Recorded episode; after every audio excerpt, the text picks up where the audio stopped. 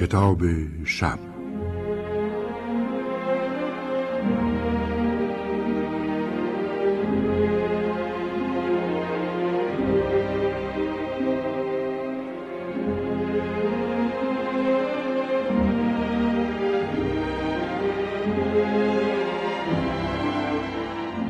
امروز می‌خواهم درباره مشکلم با شما صحبت کنم. مشکلی که دارد آزارم می‌دهد. مشکلی که خستم کرده است. در واقع باید این مشکل و این موضوع را حتما با کسی در میان بگذارم وگرنه از بین می‌روم و چه کسی بهتر از شما. راستش من فکر می‌کنم و به این نتیجه رسیدم که به انتهای زندگی رسیدم. طوری که حتی برای خوابیدن هم مشکل دارم. اما نظر به این که شما باید مشکل مرا به درستی درک کنید و متوجه شوید که چرا اینها را می‌گویم ناچارم از ابتدا شروع کنم و همه چیز را برایتان بگویم همه چیز را. امیدوارم حداقل شما درکم کنید و باور کنید مشکل دارم و باور کنید چرا می‌گویم به انتهای زندگی رسیدم. اسم من ادوارد مول است و سی و چهار سال از خدا عمر گرفتم. در شهر کوچکی به نام هارلی زندگی می کنم و شغلم خرید و فروش اتومبیل های دست دوم است. من اتومبیل هر کسی را که از آن سیر شده یا حوصله ندارد مشکلات فنیش را برطرف کند و تصمیم می‌گیرد از شر آن خلاص شود می‌خرم و سر صبر و حوصله آن را تعمیر و زیبا می کنم و به یکی دیگر میاندازم. ببخشید میفروشم. این شغل من است و با آن دلخوشم و چیزی هم در میآورم. راضیم. اما مشکلم چیست؟ مشکل من با یک کتاب آغاز شد. این را بگویم که من نبینید دلال ماشین هستم. برای خودم آدم اهل مطالعه بودم و چیزهایی سرم می‌شد. شغل خرید و فروش اتومبیل را هم از روی ناچاری انتخاب کردم. واقعا ناچاری وگرنه من باید برای خودم چیزی می شدم. بگذاریم. گفتم که مشکل من با یک کتاب آغاز شد. من شیفته کتاب های عجیب و غریب هستم و همیشه در به در دنبال چنین کتابهایی میگردم. هر جا هم که یکی از آنها را ببینم یا پیدا کنم بلافاصله میخرمش و نمی‌گذارم از دستم در برود توی خانم پر از اینجور کتابها شده بود. یک روز به طور کاملا اتفاقی کتابی پیدا کردم که نامش مغزهای بشری بود. این کتاب در مورد افرادی که قادر به خواندن فکر دیگران هستند صحبت می‌کرد. برایتان عجیب نیست؟ واقعا در مورد اینکه چگونه فکر دیگران را بخوانیم کلی مطلب داشت و اگر حوصله می‌کردی و میخواندیش واقعا این موضوع را یاد می‌گرفتی و این کارکرد را میآموختی. کمتر کسی حوصله می کند این طور کتابا را از سر تا ته آن هم چند بار بخواند و چیزی یاد بگیرد. مردم معمولا این طور کتابا را شوخی و سرگرمی می و زیاد به محتوایشان توجهی نمی کنند. اما من این کار را کردم. کتاب را با دقت از سر تا ته خواندم و دو سه بار هم مرورش کردم. حالا باور کنید با نگریستن به چهره دیگران می توانم افکارشان را تشخیص دهم و همه چیز ذهنشان را بخوانم. باور نمی کنید؟ نه باور کنید. باور کنید که من وقتی به کسی نزدیک می شوم درست همانطور که شما به یک تصویر نگاه می کنید من افکار او را می بینم. اول فقط گاهی اوقات توانایی این کار را داشتم. اما با خواندن چند باره آن کتاب و به کار بستن دستوراتش واقعا آن گاهی اوقات تبدیل به اغلب اوقات شده و هر روز این قدرت در من بیشتر و بیشتر می شود. می‌پرسید چطور این کار را می کنم؟ خب کافی در جوار کسی قرار بگیرم و سعی کنم به هیچ چیز فکر نکنم و فقط روی او متمرکز شوم. البته این کار آسان نیست.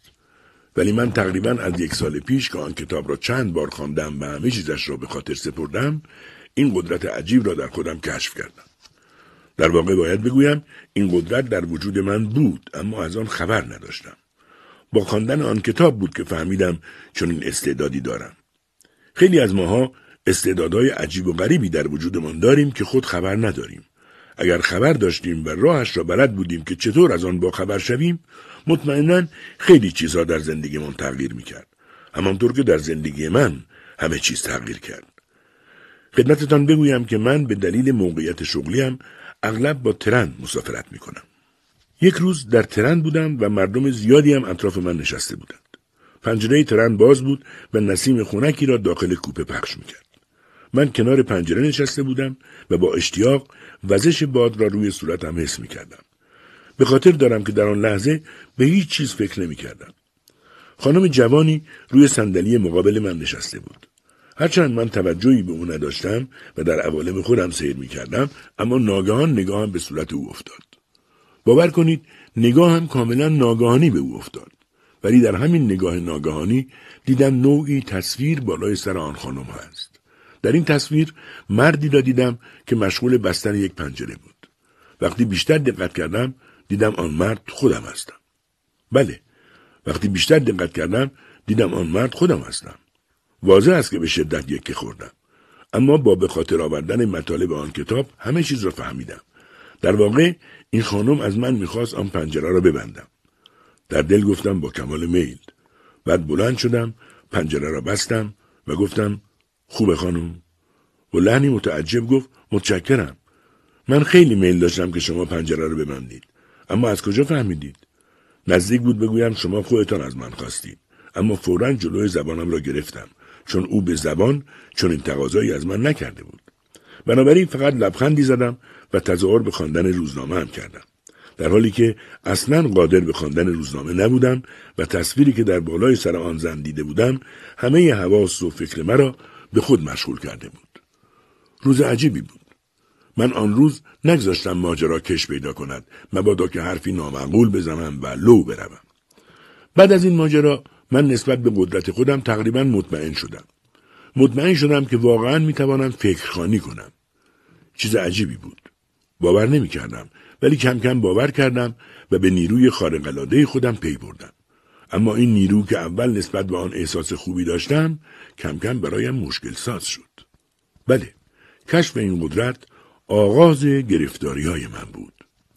شاید شما فکر کنید این قبیل توانایی ها می توانند برای هر آدمی خوشحال کننده باشند. شاید خیلی ها آرزو داشته باشند که چون این استعدادها و توانایی هایی داشته باشند و افکار دیگران سرک بکشند لذت ببرند و از این فضولی و کنجکاوی کیف کنند. اما من قسم می‌خورم اشتباه می‌کنند و این کار به مشکلاتی که به وجود میآورد نمیارزد. هرچند این توانایی در من کمک بزرگی به کسب کارم کرد اما باور کنید راضی نیستم. در موقع خرید و فروش اتومبیل دست دوم که گفتم کارم است افکار مشتریم را به راحتی می‌خوانم و بنابراین معامله طوری انجام می‌گیرد که کاملا به نفع من است. چون من می‌فهمم پایین ترین قیمتی که فروشنده یک اتومبیل در فکر دارد چه قیمتی است. و بنابراین اتومبیلش را از آن بالاتر نمی‌خرم. در واقع این قدرت تجارت مرا رونق داده و من روز به روز ثروتمندتر می‌شوم. اما پول همه چیز نیست. با پول نمی‌توان یک رفیق همدل پیدا کرد یا یک خواب راحت کرد. مثلا یک روز با خانومی آشنا شدم. از او خوشم آمد و می‌خواستم باهاش ازدواج کنم. اما خیلی زود فکرش را خواندم و فهمیدم مرا واقعا و از ته دل دوست ندارد. و فقط به خاطر پول است که می‌خواهد با من ازدواج کند. بنابراین قبل از آنکه کار به جاهای باریک بکشد از خیرش گذشتم. باور کنید به مهمانی هم نمی‌توانم بروم. افکار مردمی که مهمانی می‌دهند همچنین افکار آنهایی که به مهمانی می‌روند چندان خوشایند نیست. به نظر می‌رسد که هیچ کس کس دیگری را صمیمانه و قلبا دوست ندارد و همه یا اکثرا به نوعی در حال تظاهر کردن هستند. و سودی از قبل این کار می‌برند وگرنه آن را ترتیب نمی‌دادند. چندی قبل هم اتفاقی افتاد که من دیگر از توانایی خود متنفر شدم. در ترن بودم که آقای وارد شد. یک راست آمد مقابل من نشست. به صورتش خیره شدم و فورا افکارش را خواندم. او که چهره سنگین و خشمگین و عصبانی داشت می‌خواست به خانه برود و همسرش را بکشد. به نظر شما در آن موقع من میبایست پلیس را مطلع می کردم. آیا باید به همسر آن مرد اطلاع می دادم؟ مسلم است که هیچ کس حرف مرا باور نمی کرد. به سرعت از ترن پیاده شدم و رو به خانه هم رفتم. فکر کردم به یک آدم فضول و مزاحم تبدیل شدم. دائم به آن مرد فکر می کردم. چنانچه قصد او را افشا می کردم قطعا نه او مرتکب جنایت می شد نه همسرش به قتل می رسید. در واقع من زندگی دو نفر را نجات می دادم. اما چه بر سر خودم می آمد. چون اگر می رفتم می گفتم که آن مرد خیال جنایت دارد و بعد او این کار را نمی کرد از نظر قانون مجرم شناخته می شدم و به جرم تهمت ناروا به زندان می افتادم. از این گذشته اگر چیزی نگویم و همسر آن مرد کشته شود آن وقت من چطور با وجدانم کنار بیایم اگر این جنایت انجام بگیرد آیا من می توانم توضیح قانع کننده ای در مورد قاتل او در اختیار پلیس بگذارم؟ فرض کنید بعد از جنایت من جریان را به پلیس بگویم. آیا حرفهای مرا باور خواهند کرد؟ اگر هم باور کنند آن وقت مرا سرزنش نخواهند کرد که چرا زودتر به آنها اطلاع ندادم؟ این هاست که پدر مرا درآورده. زندگیم را به هم ریخته. بیخواب و مستاصل شدم و هیچ کاری نمی‌توانم بکنم. گیج و منگ شدم. همینطور در خیابانها راه می‌روم و دلم نمی‌خواهد به چهره کسی نگاه کنم. میترسم. حالا احتمالا به من حق می‌دهید که بگویم چه مشکل عظیمی دامنگیرم شده و این توانایی که خیلی ها آن را دوست دارند چه دردسرهایی برای من به وجود آورده است. دلم می‌خواهد یک جوری این توانایی از وجودم پاک شود محو شود و گورش را گم کنند. اما انگار رفتنی نیست. نمی‌دانم چه کنم. گاهی آرزوی مرگ می‌کنم.